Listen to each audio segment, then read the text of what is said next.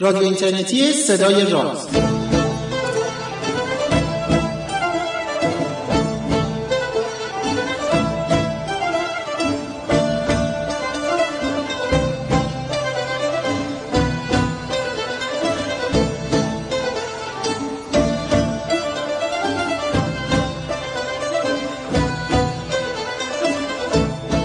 سلام. نخستین برنامه رادیو راز در سال 95 و من پژمان نوروزی و پوریا نازمی از توسوی اقیانوس تهران و مونترال براتون مهیا و منتشر می‌کنیم. با امید به اینکه سال تازه پر از شادی و زیبایی و دانایی براتون باشه این برنامه که 29 امین برنامه هست رو خدمتتون ارائه می‌کنیم. این برنامه با حمایت خبرگزاری علم و فرهنگ سینا پرس بازپخش میشه.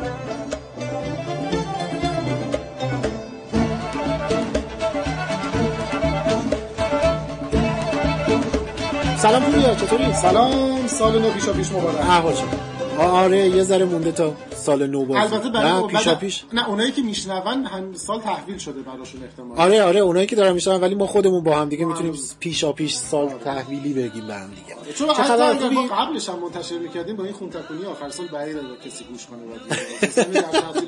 عیدتون مبارک باشه. آره انشالله که سال خوبی رو شروع کنن همه و از این سالهای پربار خوب و خوش باشه.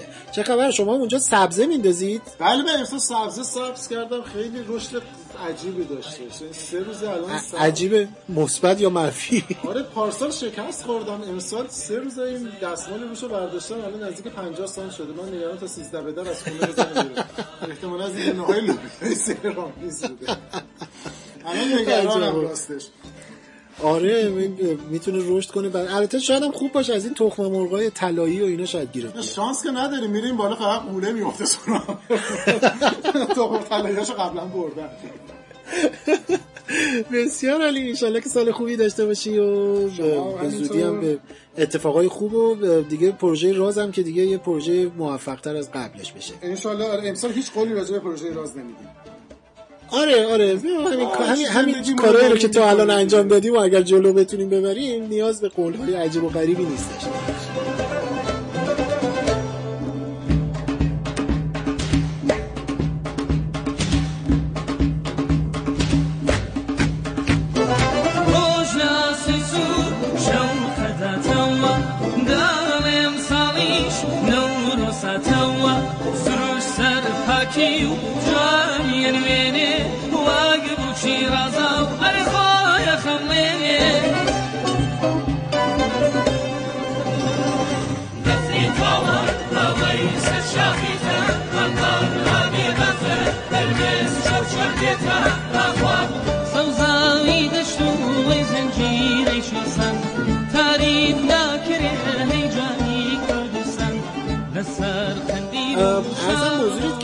معمولا اینجوریه که آخر سال که می‌رسه همه شروع می‌کنن حساب کتاب کردن زندگی سال گذشتهشون رو ببینن اوضاع خوب بوده بد بوده نمی‌دونم اه، کجاها موفق بودن کجاها نبودن و از این حرفا. ما یه رسمی هم داریم که حالا ال- البته رسم ما نیستش دیگه توی دنیای خبرگزاری ها و نمی‌دونم ژورنالیستی و اینا خیلی رایجه اینه که مثلا میان یه تعدادی خبر مهم حالا هر کی تو حوزه خودش رو تعیین می‌کنه میگه آقا امسال مثلا مهمترین خبرها این ده تا بوده این چند تا بوده.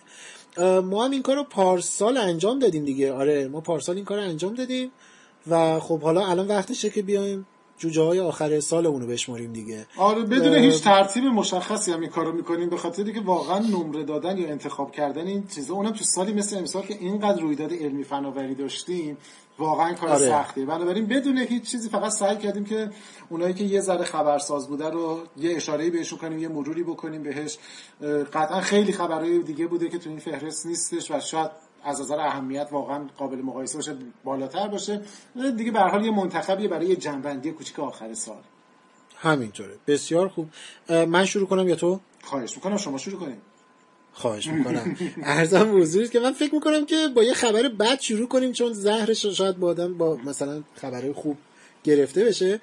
اونم این هستش که این سال 2015 میلادی که در حقیقت بخش عمدهش تو همین سال در حقیقت 94 شمسی بود گرمترین سال تاریخ هواشناسی شناخته شد. یعنی اینی که اگر اشتباه نکنم از حدود مثلا اواسط قرن 19 هم ما دماسنجی های پیوسته و درست حسابی و دقیق داریم تقریبا از سال 1800 خورده ای 1880 این حرفا ارزم بزرگتون که و تا, تا الان عملا گفتن که رکورد گرمترین سال رو زده. یعنی یه چیزی نزدیک به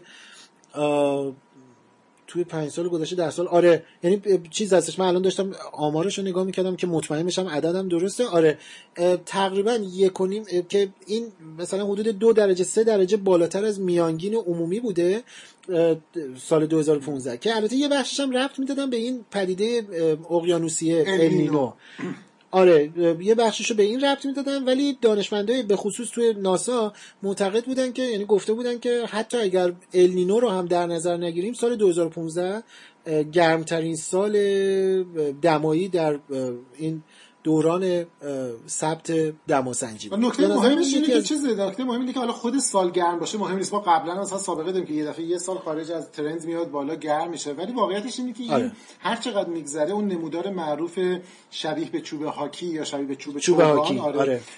که راجب افزایش دما هستش متناسب با میزانی که ما داریم سوخت می‌سوزونیم و یکی از دلایلی هست که میگیم که گرمایش زمین داره اتفاق میفته و منجر به تغییرات اقلیمی متناسب میشه. واقعا اونو داره تایید می‌کنه. یعنی اینکه این چوب هاکی اون بخش بارش هی داره میاد بالاتر. اگرچه بالا یه سالی مثل مثال واقعا سال گرم و غیر منتظری بود. ممکنه سال بعد خنکتر بشه اما این روند رو آسیب نمی‌زنه. متاسفانه این روند گرم شدن دمای عمومی داره ادامه پیدا می‌کنه.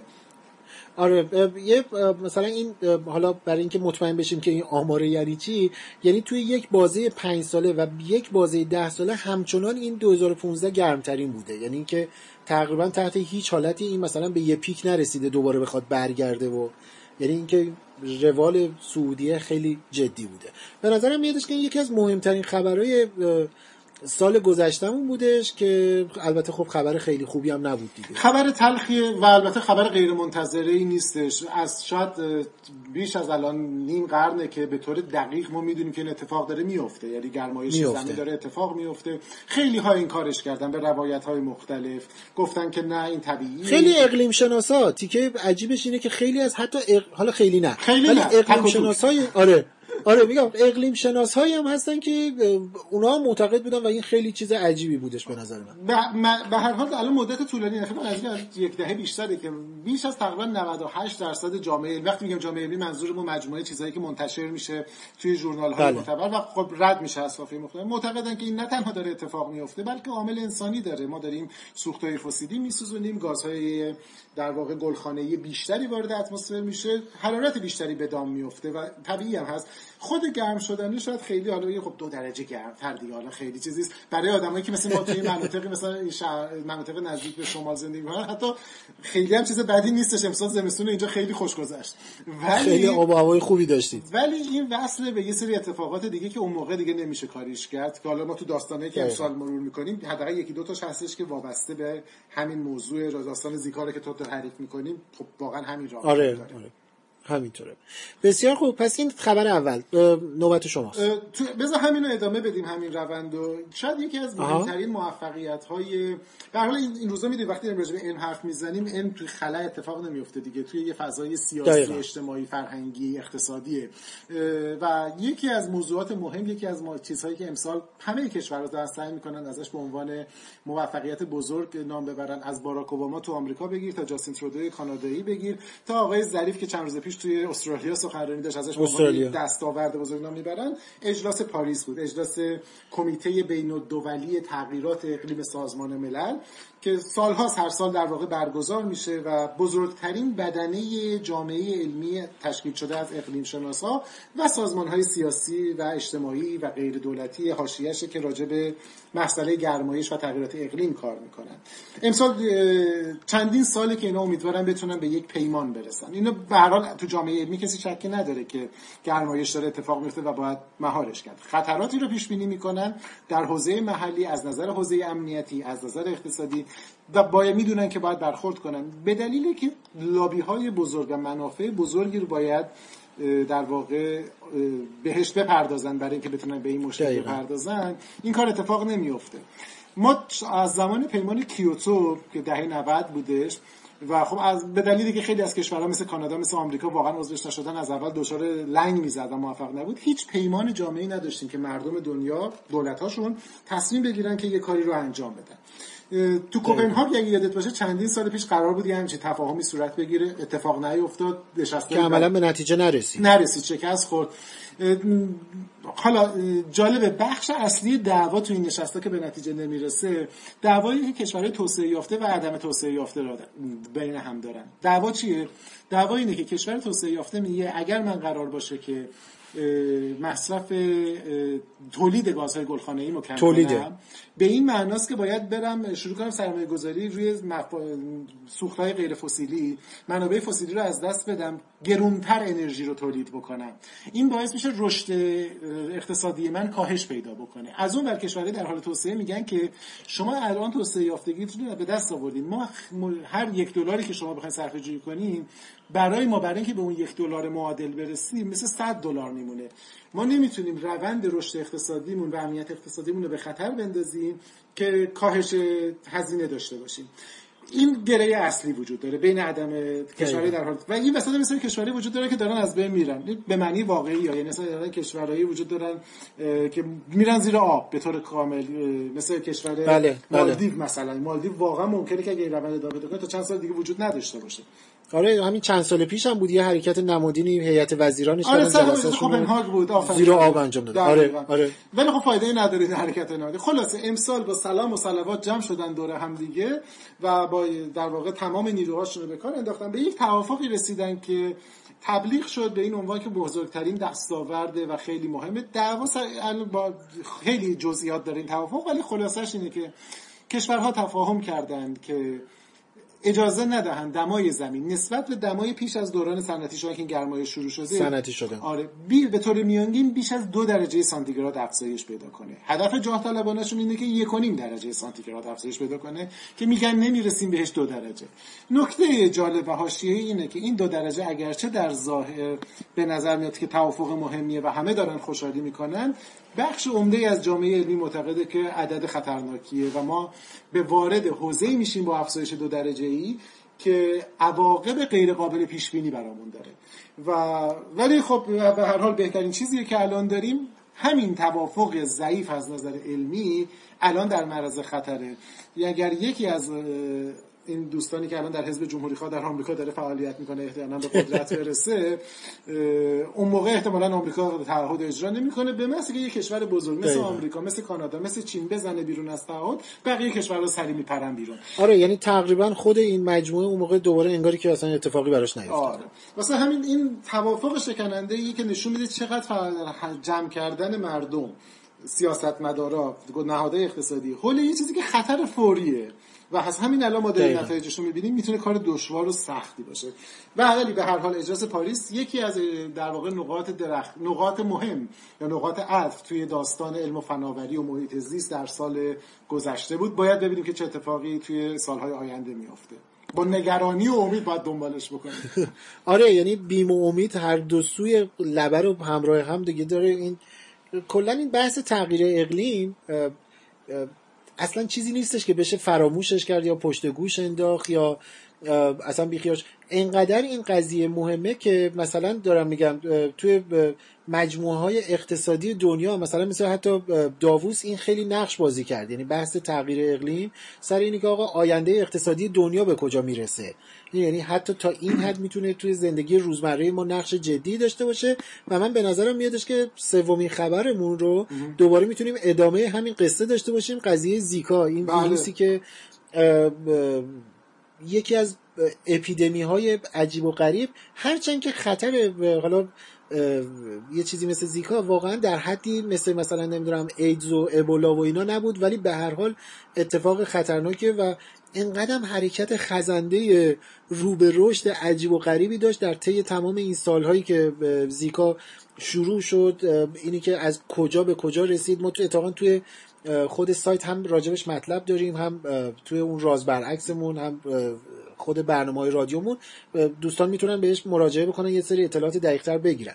ولی به هر حال اون چیزی که به نظرم اومدش که پشت سر این دوتا خبر اول و دوممون که به تغییر اقلیم ربط داشت علاوه بر اینکه به حال خود ویروس زیکا امسال مثلا بهداشت جهانی روش تاکید عظیمی کرد و به عنوان یک اتفاق نگران کننده و تقریبا غیر قابل کنترل داره بهش نگاه می‌کنه و آلارمای خیلی جدی داد به گونه ای که مثلا حتی در یه جایی مثل اکثر کشورهای آمریکای لاتین این جمله که فعلا مثلا بارداری رو به تعویق بندازن. می‌دونید این این گزاره گزاره خیلی جدی هستش. یعنی نشون میده که چقدر اتفاق مهم هستش که یه همچین اعلامیه ای از طرف چه دولت چه سازمان بهداشت جهانی و حتی به نوعی از طرف کلیسا هم حتی این عنوان شد. ولی به هر حال نکته مهمش باز به نظرم این ارتباطیه که به تغییر اقلیم پیدا می‌کنه. یعنی اینی که این ویروس زیکا در حقیقت توسط اون پشه ای که داره منتقل میشه این پشه پشه مناطق حاره است مناطق گرمسیری هستش. ولی داریم می‌بینیم شیوع ویروس زیکا به فقط مناطق حاره محدود نشده و به نظر میادش که همین تغییر اقلیم همین گرم شدنه باعث شده که به ارزای میانه ترم برسه و این خودش باعث شدش که ویروس زیکا خیلی سریعتر رشد پیدا بکنه. به نظرم میادش که همین قضیه ویروس زیکا که نگرانی خیلی زیادی داره درمان خیلی جدی نداره. هرچند که مرگ و میر مستقیم خیلی زیاد نداشته در حقیقت ویروس زیکا. ولی توی نوزادا در حقیقت این مغز کوچیک بچه ها میکروسفالیه که داره ایجاد می‌کنه این خیلی عامل مهم نگران کنندش بوده. اینو به نظرم میادش که به عنوان خبر سوم می‌تونیم روش خب نکته خیلی مهمی وجود داره به نظرم. این زیکا رو خب خیلی از مردم مثلا تو ایران میگن که خب مثلا به ما چه یه جایی به ما چه ربطی داره یا مثلا آره. ولی نکته خیلی مهمی وجود داره اینو بعد نیست. حالا یه ذره زمانم بیشتر میشه روش تاکید کنیم. زیکا یکی از اپیزودهای یه رویداد بزرگتره که این گسترش در واقع همهگیری هایی هستش که به شکل مشابه همهگیری های بله. ویروسی است که داره اتفاق میفته ما سالهاست باهاش درگیریم. یعنی شما اگه مرور بکنید ما سارس رو داشتیم. ما نمی‌دونم آنفولانزای مرغی رو داشتیم. بعد ابولا رو داشتیم که سال گذشته فاجعه آفرید. هنوز که هنوز ابولا داره درست عدد کشته شده به اندازه عددی نیست که مثلا فرض آنفولانزای اسپانیایی کشته گرفت ولی بله. داریم و نکته مهم اینه که وقتی شما اینا رو تبدیل به عدد و رقم می‌کنید می‌بینید که هزینه هایی که داره وارد می‌کنه غیر قابل تصور من چند وقتش نشستی بود رئیس انستیتیو سلامت آمریکا آکادمی علوم سلامت آمریکا حضور داشتش. تعریف میکردش میگفتش که هزینه ای که دنیا داره برای مقابله با این اپیدمی میده از هزینه جنگ های جهانی بزرگتره. فکر می‌کردیم که داره شوخی می‌کنه وقتی مثلا یا آماری رو من در آوردم فقط برای در واقع آنفولانزاهای هات یعنی آنفولانزاهای هاتی که اتفاق میفته نه فقط مثلا مرغی کلا. عددی که به شکل سالانه داشته خرج می‌شده یه چیزی نزدیک به 3 تریلیون دلار بوده. یعنی شما اگه بخواید تو مقیاس بذاریم 5 درصد تولید ناخالص دنیا نه فقط یک کشور تولید ناخالص کل دنیا میشه. کل دنیا با 5 درصدش خزینه این داره میشه. این واقعا عدد قابل مقایسه با یه جنگ بزرگی ولی فقط یکی فقط آنفولانزاست. و بعد اینکه اینها هی گسترش پیدا می‌کنن هی جهش پیدا می‌کنن. زیکا چیز جدیدی نیست. قبلا هم تو آفریقا و جاهای دیگه بوده. یعنی اینکه الگوی توسعهشون تغییر می‌کنه و بعد اینکه ما درسته. بزرگتر که ببینیم واقعا داستان مهمیه اینو باید بگیری بکنیم. هیچ کسی ایمن نیست توی یه همچین دنیای به هم پیوسته امروزی. ممکنه که خدای نکرده خدای نکرده پس فردا نمونه دیگرش توی ایران شیوع پیدا کنه. تو منطقه خصوص بله، به بله. که ما تو منطقه‌مون داریم. هم بحث کل منطقه داره خیلی درگیر این جنگا و آشوب‌های آلودگی رو فرصت بله. فرصت خیلی چیزی واسه باید خیلی با احتیاط آدم اینا رو دنبال بکنه. امروز داستان ما نیست. ممکنه خدای نکرده تبدیل به داستان ما بشه. دقیقا. و به نظرم میادش که این قضیه حالا درسته که این ویروسی هستش ولی قضیه این آنتیبیوتیک هایی که یعنی به عبارتی باکتری هایی یا عامل های میکروبیالی که دارن مقاومت های آنچنانی پیدا می‌کنن در برابر آنتیبیوتیک ها این داره این خطر رو چند ده برابر می‌کنه. خیلی خیلی وضعیت اسفناک و وحشتناکی میشه. دقیقا. خیلی داستان داره. حالا یه زمین جهش هایی که خود اینا پیدا می‌کنن و بعد اینه دقیقا. میشن در برابر. خیلی داستان جالب جالب از و ترسناکیه در این حال که باید باهاش در واقع مواجه بشیم. گفت خبر خوبم داشتیم توی فهرستامون. آره خبر خوب که داریم. یه خورده برو سراغ فضا بریم. همه به نظر رو زمین نمی‌تونیم خبر خوب باشیم بریم فضا.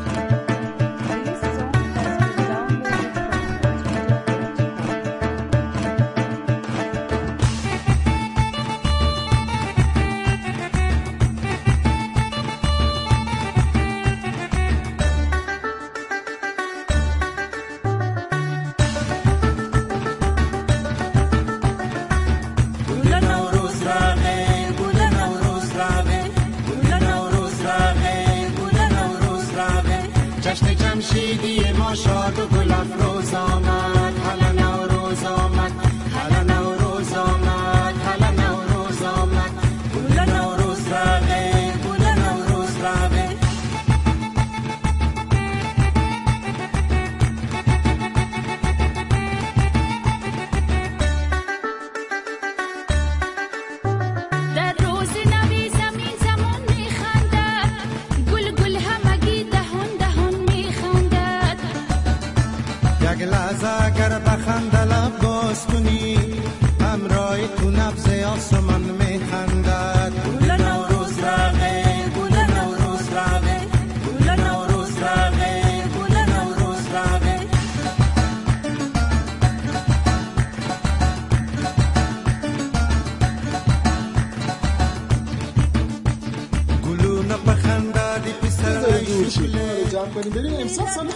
کاوش های فضایی بود و نه فقط به این دلیل که این حوزه حوزه نه نه فقط به این دلیل که ما اینو دوست داریم و دو سه تا خبرش رو گذاشتیم تو این فهرست ولی واقعا آره. سال هیجان انگیزی بود یکی از اتفاقات هیجان انگیزی که امسال افتاد در واقع کاوش دنیاهای پیشتر ندیده ای بود. در مرزهای منظومه شمسی افقهای نو به پلوتو رسید. به قمر اون سراغ قمر اون شارون رفتش و بعد از اونجا راه خودش رو به سمت دنیای بیرون دست در دنیای کمربند کویپر داره ادامه میده. و تو همین فاصله هم یه جرمی که واقعا دیگه با هیچ تعریفی نمی‌تونین دیگه سیاره حسابش نکنین. اگر وجود داشته باشه کشف شد. احتمالا یه سیاره در واقع بعدی که ممکنه حالا تعدادشون بیشتر هم بشه. بنابراین کاوش در لبه های منظومه شمسی ما رو شگفت زده کرد. این شگفت زده کردن هم به معنی واقعی بود دوباره. به خاطر اینکه ما تصوری که از مثلا پلوتو داشتیم پلوتو جز معدود اجرامی بود سیاره سابقی بود که هیچ ما از نزدیک نگاش نکرده بودیم. افقهای نو یا نیو هورایزن زمانی که به سمتش رفت این هنوز سیاره حساب می‌شد بعد از در واقع فرمت سیاره خارج شد.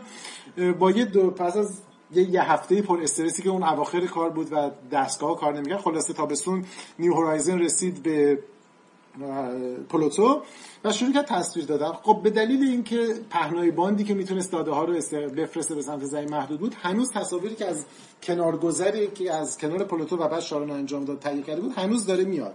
و ما هنوز هفتگی داریم تصاویر جدید از اون گذر رو دریافت می‌کنیم. و شگفت انگیزه یعنی ما آخرین چیزهایی رو که انتظار داشتیم ببینیم داریم می‌بینیم روی پلوتو. یک سطح فعال یک سطح زنده ترک خوردگی هایی که نشون میده که سطح داره بازسازی میشه. دشت های یخی نواحی تیره نواحی که شاید زمانی نشون دهنده یک نوع جریان مواد مذاب یا در واقع یخ نیمه مذاب بوده در زیر سطح که تونسته فشار بیاره.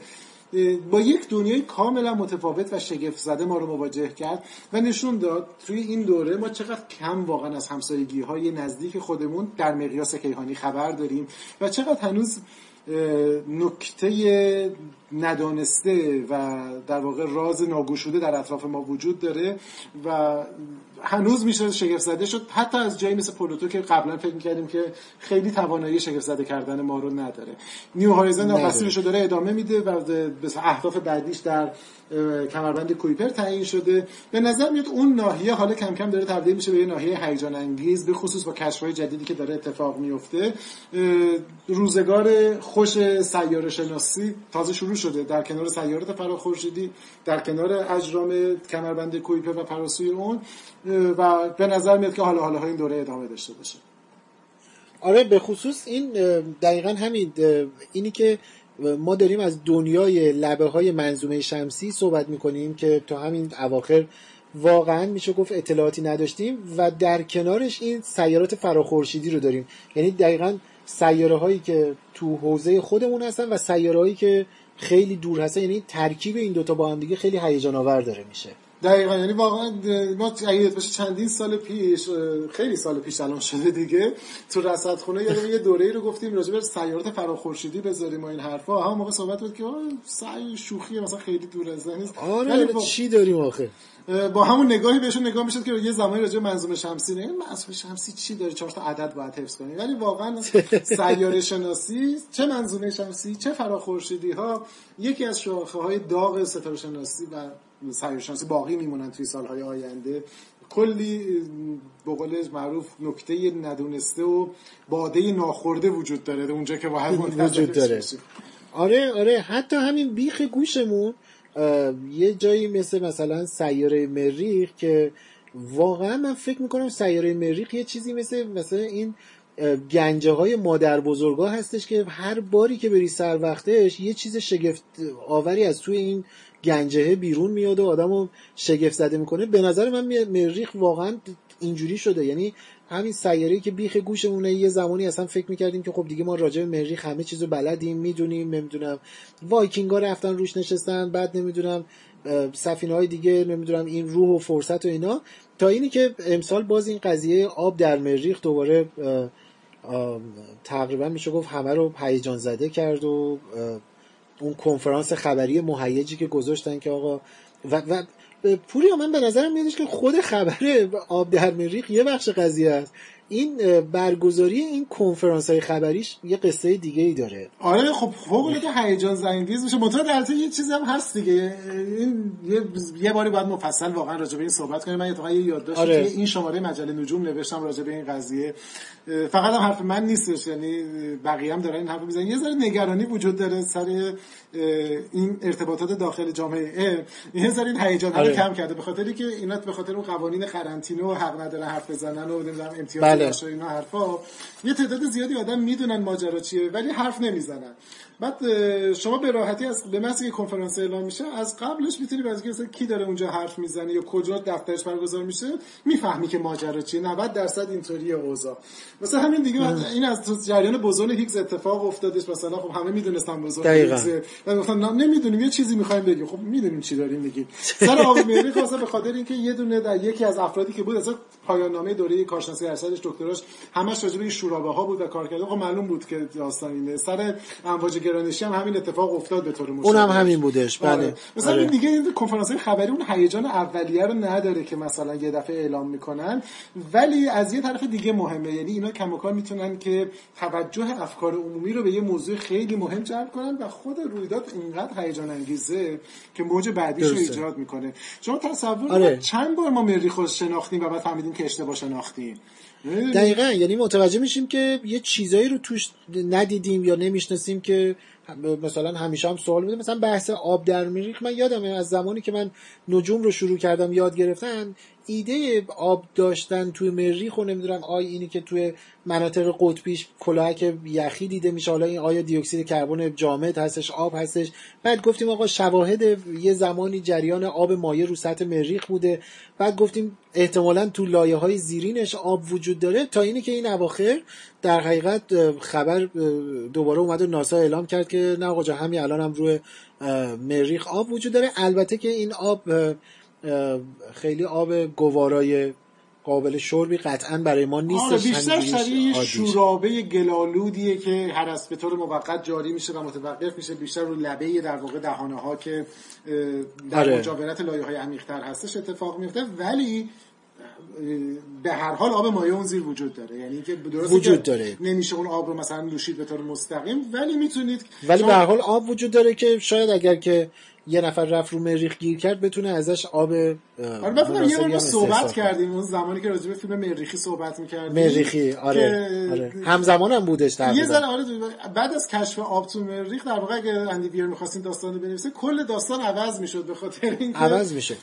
به هر حال یه چیزایی دیگه لازم نبودش از هیدرازین و اینا استفاده بکنه و بعد اونجوری. منفجر بشه و آره و به هر حال خیلی کاربرد داره در آینده در کاوش‌های بعدی در. که ما داریم و خیلی اتفاق مهمیه و حالا قدم. بعدی اینه که ببینیم که بالاخره میشه سرنخ حیات به دست آورد اینجا یا نه آره به خصوص که این آب مایعی که به عبارتی الان روی مریخ ما شواهد اه، خیلی جدی و قطعیش رو کشف کردیم حاوی پرکلورات هستش به نظر میادش یعنی املایی که وجود داره و خب این می‌تونه به عنوان یه جوری بستر به عبارتی مولکول های حیاتی حساب بشه و خب این خیلی خیلی خیلی چیز با ارزشی هست و واقعا من الان الان لازم تکرار کنم که چون انقدر سرعت زیاده یه موقع دیدی همین امسال کشف شد حتی خیلی بعیده ولی اگر یه زمانی حیات حتی از نوع میکروبی در جای غیر از زمین و غیر وابسته به زمین کشف بشه بله. این واقعا بله. اتفاق مهمیه متاسفانه ما وارد یه دورانی داریم میشیم من یه باری با مدیر بخش علمی ستی صحبت می‌کردم. می‌گفت یه زمانی راست می‌گفت. می‌گفت یه زمانی ما فکر می‌کردیم که اگر ما یه تمدن هوشمند فرازمینی هم پیدا کنی مثلا انقلاب ها در جهان اتفاق میفته مردم زندگیشون عوض میشه. الان مطمئنیم در حد دو روز ترند توییتر میشه و بعد مردم فراموش می‌کنن. اینو ما باید مواظب واقعا راست میگه. یعنی که یه ذره مردم دارن حساسیتشون رو نسبت به این هیجان عمیق از دست میدن. تقصیر ما رسانه‌ای هاست تقصیر جامعه علمی تقصیر همه است. ولی نباید این اتفاق بیفته. حتی اگه ما یه میکروب زنده پی پیدا بکنیم یه تک سلولی غیر وابسته به زمین این مهمترین و تکون دهنده ترین اتفاقی می‌تونه باشه که تو تاریخ ما افتاده. و باید بهش فکر کنیم. یعنی حتی فکر کردن بهش موه تن آدمو سیخ می‌کنه. چه برسه به آره یعنی واقعا انقدر عظمتش زیاده که حتی گاهی آدم فکر می‌کنه شاید ترسناکه. یه جوری دقیقاً. یه جوری اصلا تاریخ بشریت یا حیات رو بشریت نه تاریخ حیات رو می‌تونه جابجا بکنه. یه فکرم اگه اشتباه نکنم کلارک بودی که میگفتش که نمی‌دونم کدومش ترسناک داره اینکه یه روزی بفهمیم که تنهاییم یا بفهمیم جای تنهایی یا اینی که داره. دیگه آره آره واقعاً آره واقعا این جمله خیلی محکمیه. واسه همین در سال نو خواهش می‌کنیم اگر امسال یا سال دیگه حیات پیدا شد در خارج از زمین یه ذره هیجان زده بشین و یه ذره فکر کنین راجع. راحت از کنارش رد نشین مثلا یه ذره بیشتر آره حتی هیجانش بیشتر از برد دیشب دیشب که میگم دیشبی که برنامه داره ضبط میشه بایر مونیخه؟ من توی یه مملکت گیر افتادم که اینا یه هاکی دارن با یه ورزش دیگه که یه چیزی رو رو زمین قل میدن جلوشو جارو می‌کشن فکر می‌کنن ورزش می‌کنن از فوتبال دور موندم خبر ندارم نه چون بایر مونیخ بازی دو هیچ باختش چهار دو برد و رفته بالا برای من جذاب بودش برای من که بایر مونیخی هستم. خیلی خب. ارزم وزیرت که ما دو تا خبر نجومی هم گفتیم که یه وقت فکر نکنن که ما از نجوم داریم دور میشیم. ضمن که به نظرم خب خبر خوبامون همینا بودش یعنی نه داریم. خبر خبر خوبی روی زمین رخ نمی‌داد. آره واقعا. آره. آره ولی این به عبارتی کشف حیات توی مریخ حیات روی مریخ نه اشتباه گفتم کشف آب روی مریخ یه جورایی با کشف یه گونه جدید موجود انسانی روی زمین به نظرم میادش که نزدیکی معنایی هم پیدا می‌کنه دیگه یعنی هی ما. داریم آب در مریخ رو به حیات میچسبونیمش و به هر حال یه چراغ کوچولوهایی برای ما نشون میده که شاید در مریخ یا حالا هر جای دیگه بشه حیات پیدا کرد. ولی تو همین بیخ گوشمون هم به حال موجودات زنده انسانی وجود دارن که ما تا حالا نمیشناختیمشون. یعنی گونه هایی از انسان ها وجود داشتن که خب ما اصلا نمیشناختیمشون. کاش که حالا از عرفان می‌تونستیم بیشتر اطلاعات بگیریم. یه بارم قرار شد با هم برنامه ضبط کنیم که نشد. ارزم بزرگتون که ولی به حال به نظرم میاد یکی از مهمترین خبرهایی که این سال گذشته رو در حقیقت تو بخش خبر خوبی بود. آره تو بخش آره آره خبر خوبی هم بودش. اونم اون- این بودش که یه گونه جدید از انسان پیدا شد. در حقیقت فسیل استخونای چند تا یعنی یه, یه- دونه نبود. چندین تا در حقیقت. آره، یه آره یه. گروه در 15 نفره در حقیقت از انسانایی بودن که ما تا حالا نمیشناختیمشون. یه اسمی هم براشون انتخاب کردن من الان اگر اسمش رو یادم بیاد نالدی یه همچین یه همچین اسمی داشت به نام اون حال- در واقع وابسته بود به جایی آره. در واقع تو آفریقای. جنوبی آره. آره تو افریقای جنوبی دقیقا اینا یه گونه ای از انسان که حالا به عبارت انسان نماهایی هستن که اونجا پیدا شده بودن از مجموعه یعنی یعنی که این ساختار ساختار انسان هستن که حالا قبل از این هوموساپینس هایی که امروز همه ما می‌شناسیم اینا در حقیقت قبل از اون وجود داشتن نزدیک جوانسبورگ پیدا شدن انتهای یک چیز بودن انتهای یک در حقیقت قاره خیلی بلند و وسیع و. در یک عمق چه چاله عمیقی بودی که اونجا در آره حدود بود. 40 متری و اینا یعنی خیلی عمیق یه چیزی مثل دفن شدن بوده که اونجا قرار گرفته بودن این خیلی اتفاق مهمی بودش که در حقیقت یک گونه جدید. یه نالدی به نام نالدی یا نالدی یا یه همچین چیزی. آره میگم نا- نالدی آره اون آره اصلا اسمش اسم این گونه رو گذاشتن هومو نالدی هومو نالدی به نام همون چیزه بود آره. اون اون قاره محل این که اون, منطقه‌ای که این تو نزدیکی جوانسبورگ بوده بله. کشفش کردن. یه نکته خیلی مهمی رو می‌خواستم بگم حالا کنار همین قضیه اونم اینه که کلا کشف گونه های جدید چیز تموم شده ای حساب نمیشه. یعنی یک پژوهش تموم شده ای نیست. یعنی این نشون میده ما به همون اندازه ای که توی دنیای وسیع ستاره شناسی و اختر فیزیک و کیهان شناسی همچنان باید منتظر کشفیات تازه و جدید باشیم همین بیخ گوشمون رو سیاره زمین با اینی که گونه های بسیار زیادی رو داریم به سرعت از دست میدیم و منقرض میشن و حتی گونه هایی که ما هیچ وقت نشناختیمشون ولی دارن منقرض میشن یا منقرض شدن و دیگه اصلا نمیفهمیمشون. گونه هایی هستن که واقعا ما داریم پیداشون می‌کنیم و این خیلی چیز هیجان آوری هستش. یعنی به نظرم میادش که توی حوزه چه دیرین شناسی چه جانور شناسی نمی‌دونم حشره شناسی توی همه اینها مثل همین کاری که حسین رجایی انجام داد مجموعه از پروانه های جدید رو تونست کشف بکنه. اینا به نظرم اتفاق خیلی لذت بخشیه که حالا یکی از نمونهش همین پیدا شدن این انسان نالدی هستش قبل خود روند کشفش هم خیلی جالب بود. می‌دید دیگه تحقیقی بودش که واقعا پژوهشی بود که فاندش از طریق مؤسسه بنیاد نشنال جغرافیک بودش و خب نشنال جغرافیک غیر از دیگه مجله ده میاره کار اصلیش در واقع اینه که اسپانسر پروژه های کاوش توی این حوزه ها هستش. و داستانه حاشیه‌ای جالبی هم داشت. از جمله اینکه مثلا اون قاری که می‌خواستن اول برن نمونه ها رو جمع بیارن اینقدر قاره تنگ و تاریکی بودش که اینا در واقع مجبور یه تیمی از خانم های قارنورد با دین شناس جمع بکنن که یه مقدار که از نظر فیزیکی, بتونن از اون مسیر گذر کنن. دالون های سخت گذر بکنن. البته حالا برای اینکه چیز باشه در واقع کل داستان بگیم یه مقداری هم هول این کش شک و شبهه ایجاد شد. یعنی بحث ایجاد شد که آیا واقعا میشه این نتیجه گیری هایی که اعلام شده رو انجام داد؟ خصوص سر ژورنالی که درش منتشر شده بود و نحوه انتشار خبر و اینکه خیلی مثلا گفته می‌شد که اینها آینه تدفین داشتن بر مبنای یکی دو تا آره مثلا یکی از اون مواردی بودش که خیلی بحث خیلی قیافه ژورنالیستی پیدا کرد. می‌دونی؟ یعنی خیلی الان اینه که گفتی یعنی توهین کردی الان. نه نه نه. ژورنالیستی که دارم میگم بیشتر نه بیشتر منظورم روزنامه نگاری زرد حتی میشه یه جورایی گذاشت که من همزمان باید حواسم باشه دفاع بکنم. آره آره. تو الان در دو جبهه باید تو این قضیه به جنگی به عبارتی آره یعنی مثلا یه قصه اینی که آقا اصلا اینجا این استخونایی که اینجا پیدا شد که تعدادشون هم اصلا تعداد کمی نبوده. چیزی نزدیک 1500 تا استخون در حقیقت پیدا شد که حالا گفتن احتمالا مربوط به مثلا 14 15 تا جسد مختلف بوده. و نکته جالبش اینه که یه طیف وسیع از سنین رو شامل می‌شد. یعنی این استخون هایی که پیدا شد همه متعلق به یک جنس یک بودن. یکی دو نفر فکر کنم بالغ بودن و بقیه مثلا کودک آره. بودن و آره آره از نوزادی تا یعنی اگر کنار همدیگه میچیدنش یه, یه طیف کامل بشری رو می‌تونست از نظر رده سنی مشخص بکنه. فقط برای, برای مخاطبمون که چرا در واقع شک وجود داره به خاطر خب مثل هر کار علمی دیگه اولی یافته در این نمیشه قطعی ترین یافته باشه. فرضیه وجود داره باید نمونه های بیشتری پیدا بشه. طرف منتقد ممکنه این فرض رو مطرح بکنه که شاید این ویژگی های استخوانی که ما پیدا کردیم که بر مبناش میگیم گونه متفاوتی از هوموساپینس شاید یه نوع مثلا چه می‌دونم نقص ژنتیک بوده باشه. یا شاید دفن اینجاش در واقع اتفاق تصادفی بوده باشه. آینه تدفینی سراغ نداشته باشیم. ولی هر پیدا کردن چنین کلونی از افراد حتی آنورمال درسته دیگه که در واقع داره این غیر نرمال بودن باشن خیلی اتفاق مهمیه. آره. و داستان علم هم همینه یعنی که هیچ وقت ما هیچ چیزی رو یه شبه با قطعیت نمیگیم و به نتیجه نمی‌رسیم ممکنه چیزی که امروز قطعیت با سند بعدی رد بشه و این قدرت این ضعف علم نیست.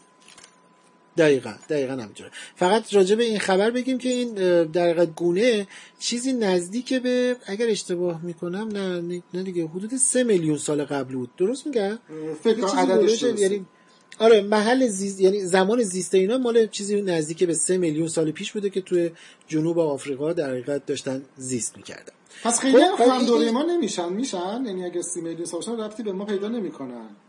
نه نه اصلا این در حقیقت آره این اصلا گونه ای در حقیقت ما قبل sapiens ها هستن آره یعنی اصلا از جنس ما نیستن پس خیلی با هم احساس صمیمیت نکنی فامیل حساب نکنی. آره.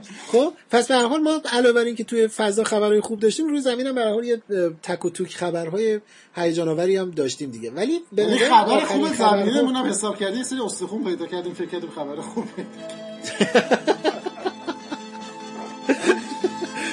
বাবি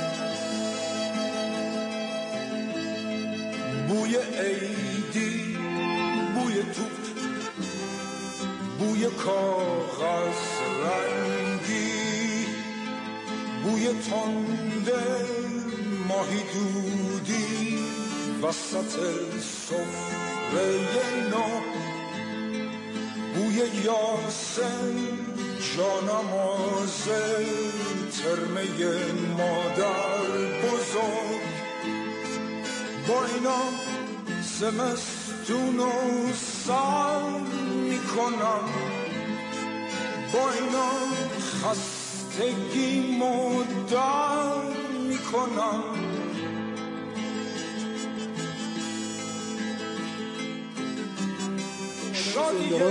ولی واقعا حالا نبودش. اتفاق مهم افتاد روی زمین. و شاید یکی از هیجان انگیزترین اتفاقایی که اینم از اون چیزای پیچیده و عجیب غریبی بود که اینقدر خوب بود آدم چیز می‌کرد. باورش نمی‌شد که یعنی سخت بود توضیح دادنش ولی اتفاق مهمی بود. به نتیجه رسیدن آزمایش لایگو بود و آزمایش اوه آره, آره. که البته خب بازم منشأش فضایی بود. آره خب طبیعتا. یعنی حتی گنده از فضا زمانی بود. منشأش حتی فضایی نبود. آره آره. دقیقا این اتفاق خیلی جذابی از چند جهت یکی خود موضوع که الان یه ذره راجع بهش صحبت می‌کنیم یکی داستان تلاشی که انجام شد برای اینکه این به نتیجه برسه اینکه نزدیک 40 50 درسته. سال برنامه ریزی و توسط آدمایی که ما نمی‌شناسیم تو جامعه حالا شانس آوردیم به خاطر فیلم اینترستلار یکی از این آدما کیپتورن یه ذره یکی از اینها شده رو. می‌شناسیم. آره وگرنه واقعا اتفاق یعنی 50 سال برنامه ریزی تلاش و سال. خلاصه داستان اینه که بالاخره بعد از سالها گمان زنی و بقیه معادله نویسی و نمی‌دونم فرض کردن. در صدومین سالگرد در واقع نز... بزرگداشت نظریه نسبیت یکی از پیش هایی که بر مبنای این نظریه توسط افراد دیگه از جمله خود انیشتین هم انجام شده بود تونستیم نشانه هاشو کشف بکنیم. چیزی به نام امواج گرانشی این داستان مفصلی داره. حتی زمانی که خود انیشتین اه، یکی از نت... این نتیجه رو دیده بود باور نمی‌کرد که این ممکنه درست باشه. یکی دو بار این نظر رو پس گرفت دوباره ارائه کرد. یعنی خودش هم یه ذره انگار داشت تلاش می‌کرد که اینو هضمش کنه. داستان چیه؟ داستان اینه که اگر شما کل عالم رو در نظر بگیرید که یه ساختار یا یک بافتار در هم تنیده تشکیل شده از فضا و زمان هست یعنی دو یه چیز در نظر بگیرید که بعد از انیشتین ما می‌دونیم که این, اتف... این گونه است. اتفاقات می‌تونه در عالم بیفته. شما تصور بکنید سطح عالم رو یک سطح برکه آروم. و بعد تصور کنید که یک جسم نسبتا سنگین مثل یک قایق میندازیم توش. اطراف لبه های قایق دچار فرو رفتگی میشه به خاطر خمش مثال بهترش شاید این باشه که یک صفحه پلاستیکی رو به شکل کشیده نگه دارین یک گلوله سنگین بندازین توش. می‌بینید که خمیده میشه.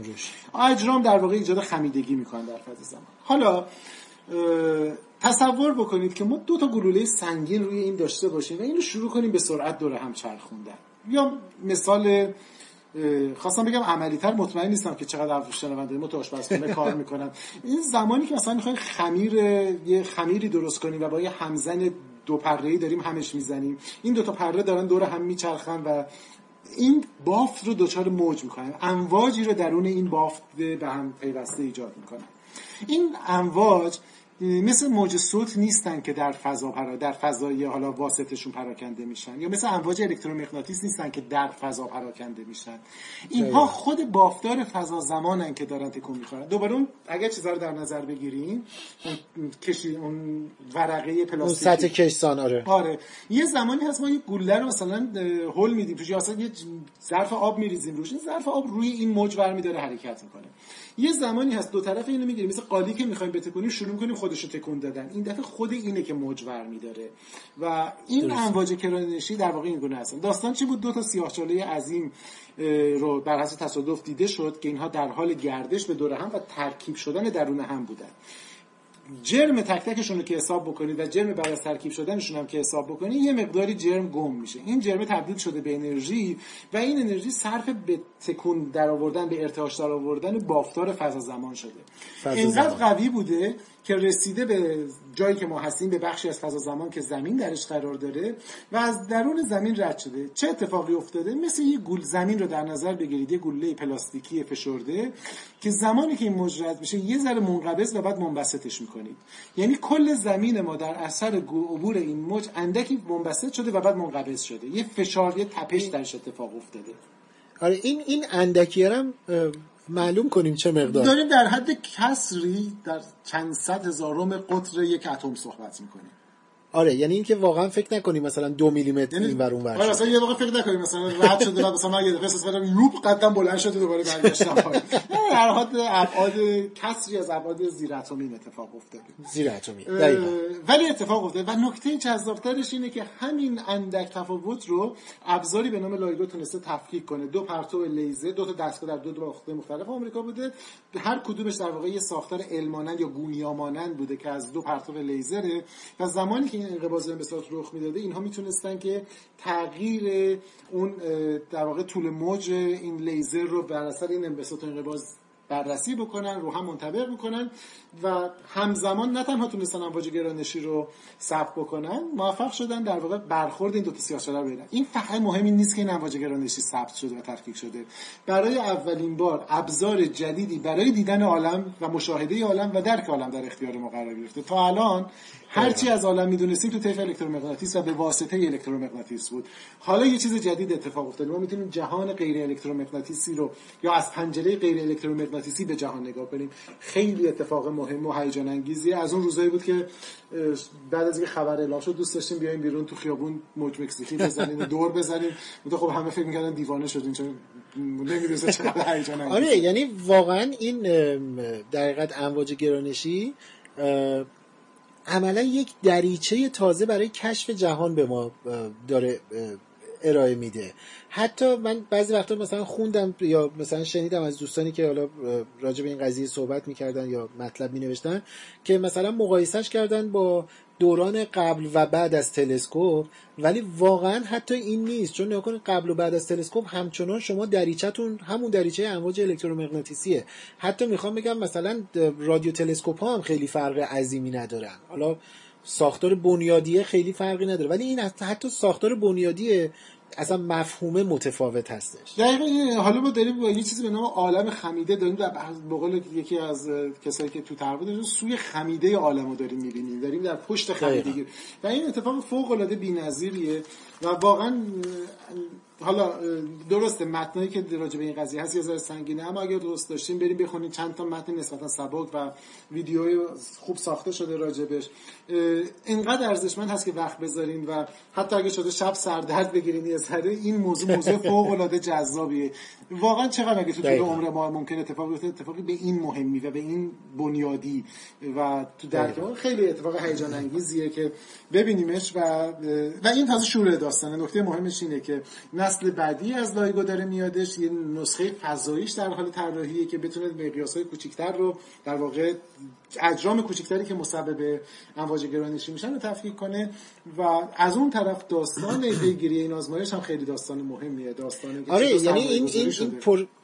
دقیقا این پروژه یه جورایی انگار که مثلا یه پروژه شکست خورده بوده می‌دونید یعنی اینی که پروژه‌ایه که توی مثلا پنج سال ده سال این حدود حتی به نتیجه نرسیده و حجم عظیم سرمایه گذاری من همیشه سوالم حالا همیشه که میگم یعنی بعد از این موفقیت سوال بزرگم این بودش که آخه چگونه میشه سرمایه گذاران رو مجاب کرد که مثلا چند دهه روی یک پروژه‌ای به این بلند پروازی و پشت سر هم شکست خورده سرمایه گذاری کنن و صداشون هم در نیاد و بالاخره به نتیجه برسه. خب البته صداشون که در میاد. میدی به نظر یکی از قوت‌های در واقع این همچین پروژه آدمای اصلی بودن که پشت پروژه بودن. درسته یعنی این. مقاله که در اومد اگه اشتباه نکنم هزار تا نویسنده داشتش یعنی هزار نفر بله. مشارکت داشتن ولی کسایی که از 40 سال پیش ایده رو شروع می‌کنن و جلو می‌برن و خب مثلا خود کیپتون که مثلا از 25 تا 30 سال فکر کنم تو این پروژه کار کرد خب تحویل داد رفت بعد از 25 سال و ولی با این وجود حمایت داشت می‌کرد و پشت پرده بود. اینها کاری نیست که از یک نسل دانشمندای تجاری در بیاد. دانشمند تجاری که میگم توهین آمیز نیست خدای نکرده. منظور کسایی که فقط دنبال fund ای active الان هستن و فقط انرژیشون رو جایی بله. می‌ذارن که fund بگیرن تحقیق کنن. اینا یه در واقع اون نابترین بخش علمه. یعنی یه سری دانشمندی که نسبت به کشف یه به یه چالش جدید به کشف یه مرحله جدید ایمان دارن و حاضرن که بخشی از عمرشون و سرمایهشون رو بذارن برن بخش خسته کننده واسه چه فلان سیاستمدار باید صحبت کنی با فلان اقتصاد نمی‌دونم مسئول سرمایه‌دار باید صحبت کنی که این بودجه رو بیاد جمع بشه و بعد بعد وقتی که تبدیل به ترند اصلی میشه نسل جدید و جوون و مشتاقی هم میاد اضافه میشه و این کارا کارای در واقع محض معجزه شورمندیه معجزه شور داشتن نسبت به یک کاری علاقه واقعی داشتنه. دقیقا. و پژمان نظرم ما وقتمون کمه. آره نکن ما آره وقتمونم خیلی کمه. به نظرم بیا یه خبر هیجان آور شاید به همین تیکه آخر صحبتمونم مرتبط آره ما باشه چند تا نکته دیگه هم داشتیم. اینا رو فراموش می‌کنیم. بعدا حالا مفصل آره. صحبت یه چیزی که. ما فکر می‌کنم که ترجیبند تمام خبرهای علمی سالانمون هستش. بیا راجع به اون یه ذره صحبت کنیم. به خصوص به همین قضیه الان هم که صحبت کردیم و این. حالا من به دوستان میگم ما تصمیم قطعی گرفتیم. این موضوع رو هر سال به شما در فهرستای چه آخر سال میلادی چه آخر سال شمسی رو میگیم. ببینیم تا وقتی ما زنده هستیم و این پروژه زنده است ممکنه که واقعی بشه آیا. نتیجه می‌گیریم یا نه؟ اونم به نظرم چیزی نیستش جز اینه که آقا یه دونه رصدخانه اپتیکی اه، با کیفیت خوب تو کشورمون داشته باشیم. راجع به رصدخونه ملی داریم صحبت می‌کنیم. رویای قدیمی برای کشوری که هزار سال پیش چند سال ایران دلش می‌خواد این کارو بکنه؟ خیلی در واقع اولین سند خیلی معتبری که از پیشنهادش داریم برمیگرده به زمان ناصرالدین شاه. یعنی ما. سند داریم که شخصی به نام مشاورالملک محمودی یا محمود محمودی که از دانش آموخته‌های دارالفنون بوده که میره اروپا ستاره شناسی می‌خونه برمیگرده و یه سری تلسکوپ با خودش میاره که تلسکوپاش الان تو کاخ گلستان موجوده می‌تونیم ببینیم. بله ما یه شب باهاش رصد کردیم. بله تو اون موقع هم تو تهران بزرگترین بلندترین بنایی که بوده برج شمس العماره بوده. اونجا برای دقیقاً. در واقع ناصرالدین شاه رصد می‌ذاره و پیشنهاد می‌کنه که رصدخانه سلطنتی ایران ساخته بشه. و خب شاه جمله معروفی میگه که پول رو نباید خرج هوا کرد. و معلوم نیست اگر واقعا اون رصدخونه ساخته می‌شد چه برای سر ما و بقیه میمد الزامی نداشت که ما کشور پیشرفته در علم باشیم ولی ممکن بود. یعنی شانس اینو داشتیم که نه فقط از می‌تونه توی حرکتی دقیقا. ممکن بود حتی تاثیر اجتماعی فرهنگی داشته باشه. ولی به هر حال نزدیک 150 سال پیش این اتفاق میفته و برای کشوری که هزار سال پیش چند ده رصدخونه بزرگ فعال درش وجود داشته که در یکی از اونها مثل رصدخونه شیراز چند ده نفر منجم حرفه‌ای با استاندارد زمان خودش داشتن. البته رصدخانه غیر اپتیکی کار می‌کردن. غیر اپتیکی بله. ما هنوز در عصر مدرن به دنبال یک رصدخونه استاندارد منطقی هستیم که بشه باهاش کار انجام داد. در دوره جدید زمانی که مطرح شد ایده اولیه این بود که سال و, و نکته اینه که این پروژه خیلی پروژه گرون قیمتی نیست. و نیست. منافعش فوق العاده بیشتر از ابعاد کار نجومیه که باهاش میشه کرد. یعنی بخش مهم هزار یک فایده دیگه داره. اولین بار قرار بود سال جهانی نجوم سال 2000 2009 آره میشه چند سال پیش؟ الان 2015 2016 ایم دیگه در. نزدیک هفت سال پیش. افتتاح بشه و بعد نشد و بعد هی بودجهش رو ندادن بعد دوباره بودجهش رو دادن بعد دوباره عوض شد و ما هنوز منتظریم که یک پیش پیشرفت بشه یه زمانیش خورد به دوره تحریم ها یه زمانی در واقع خورد به یه سری تغییرات. و آخری خبری که ازش شنیدیم تغییر در سطح مدیریت کلانش بوده. این یه که به نظرم جز خبرهای مهم مهم, بود. کشورمون حساب می‌شد که با اینی که خیلی خیلی خیلی کم بهش توجه شد و هیچ نوع تقریبا میشه گفت به قطعیت گفت که هیچ نوع واکنشی توی جامعه علمی کشور ایجاد نکرد. و ما نوشتیم که چرا این مهم بود که یعنی اساسا بحث شخص یا فرد نبود. اتفاق مدیریتی در پروژه علمی در این ابعاد برای ابعاد کشور ابعاد علمی کشور ما اتفاق مهمی بود. بله. و همین که بهش توجه نشد نشون میده که خیلی به نظر میاد که هنوز علم و پروژه های علمی مسئله عموم نشده.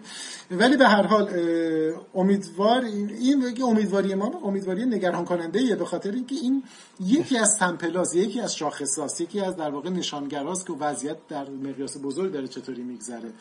و ما هر حال در هر فرصتی یادآوری می‌کنیم که چند سال و گذشته از مشتاقانه منتظرشیم و وا- واقعا مشتاقانه حالا من که به عنوان یک من و تو به عنوان یک ستاره شناس آماتور و مشتاقانه منتظریم که این پروژه به نتیجه برسه قاعدتا کل جامعه علمی می‌تونن ازش سود ببرن.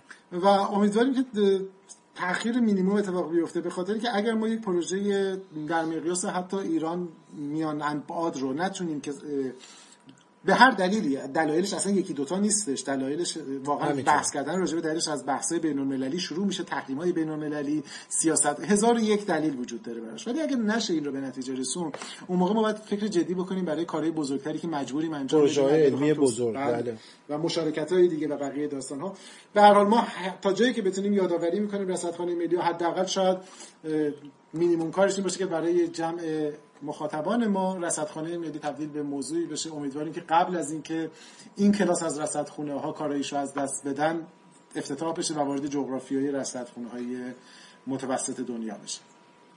انشالله بسیار عالی. من فکر می‌کنم که با همین خبر با همه بیخبری. خبر.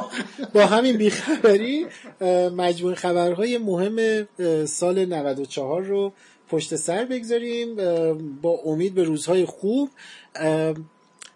البته ما توی پروژه رازمون اول برنامه گفتم که یعنی گفتیم که نمی‌خوایم قول جدیدی بدیم ولی یکی از بخشهای جدیدمون شروع به کار کرد دیگه. دوستان ما می‌تونن دو هفته یک بار یک داستان علمی تخیلی یا بخشی از یک داستان علمی تخیلی رو بشنوند و لذت ببرند و به دوستانشون هم معرفی کنند. من حتی کاری که کردیم هم. نمیگم. چون ممکنه بعدا معلوم بشه که- نکردیم این کارو. نکردیم. بله بله. ما پارسال تجربهشو داشتیم. آره بسیار علی پوریا دست درد نکنه. سال نو شما سال دوباره شما مبارک باشه. سال خوبی همگی ان داشته باشن. سال خوبی هم برای علم تو دنیا تو ایران باشه. انشالله. و امیدوارم که آخر سال بتونیم تعداد خبرهای خوبمون بیشتر از خبرهای بدمون باشه. بگیم آقا هوا گرمتر از اینی که بوده نشده تغییر اقلیم پیچیده تر نشده نمی‌دونم اپیدمی های بزرگ دنیا تا حد خوبی کنترل شدن. امیدواریم دیگه. حداقل خیلی. دور از ذهنه ولی امیدوار باشیم. امیدوار باشیم. بسیار عالی. روز روزگار همه خوش و خورم. شما هم دیگه برو نمی‌دونم برو به بقیه ایام عیدی من دارم مواظب. سبزمون باشم. مراقب سبزت باش بسیار عالی. قربان پوریا جان. مرسی. خدا. نگهدار. خدا فرستاد. بهار دل کش رسید و دل به جان باشه. از آن که دل بر زمین به فکر ما نباشه. در این بهار ای سنم بیا آشتی کن که جنگ و کین با من از این روانه باشه در برنامه 29 هم مروری کردیم به مهمترین رویدادهای علمی سال 94 این برنامه با حمایت خبرگزاری علم و فرهنگ سینا پرس بازپخش میشه. شما می‌تونید همچون همیشه برنامه های پروژه راز رو از روی وبسایتمون با آدرس projectraz.com ببینید بخونید و بشنوید.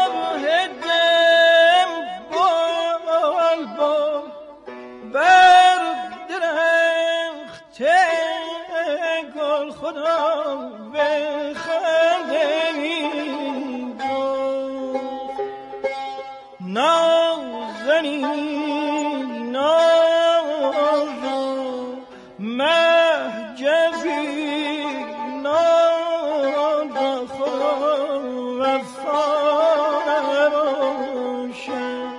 همچنین کانال ما رو هم می‌تونید توی تلگرام عضو بشید و از اخبار این پروژه مطلع بشید و اگر ازش لذت بردید اون رو به دوستانتون هم توصیهش کنید. با شنیدن این تصنیف باشکوه با صدای استاد آواز ایران محمد رضا شجریان برنامه 29 رادیو راز رو در آغازین روزهای سال 95 هجری خورشیدی به پایان می‌بریم.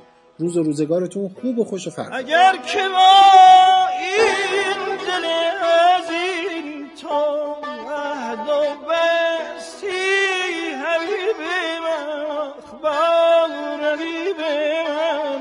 من چرا نشستی؟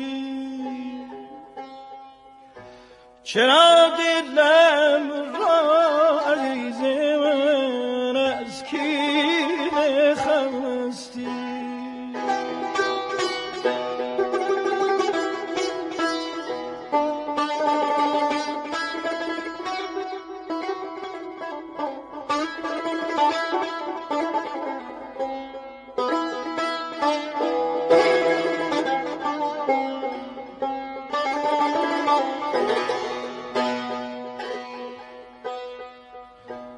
اگر که با این دل عزین تو عهد و بستی عزیز من آخ با رقیب من چرا نشستی؟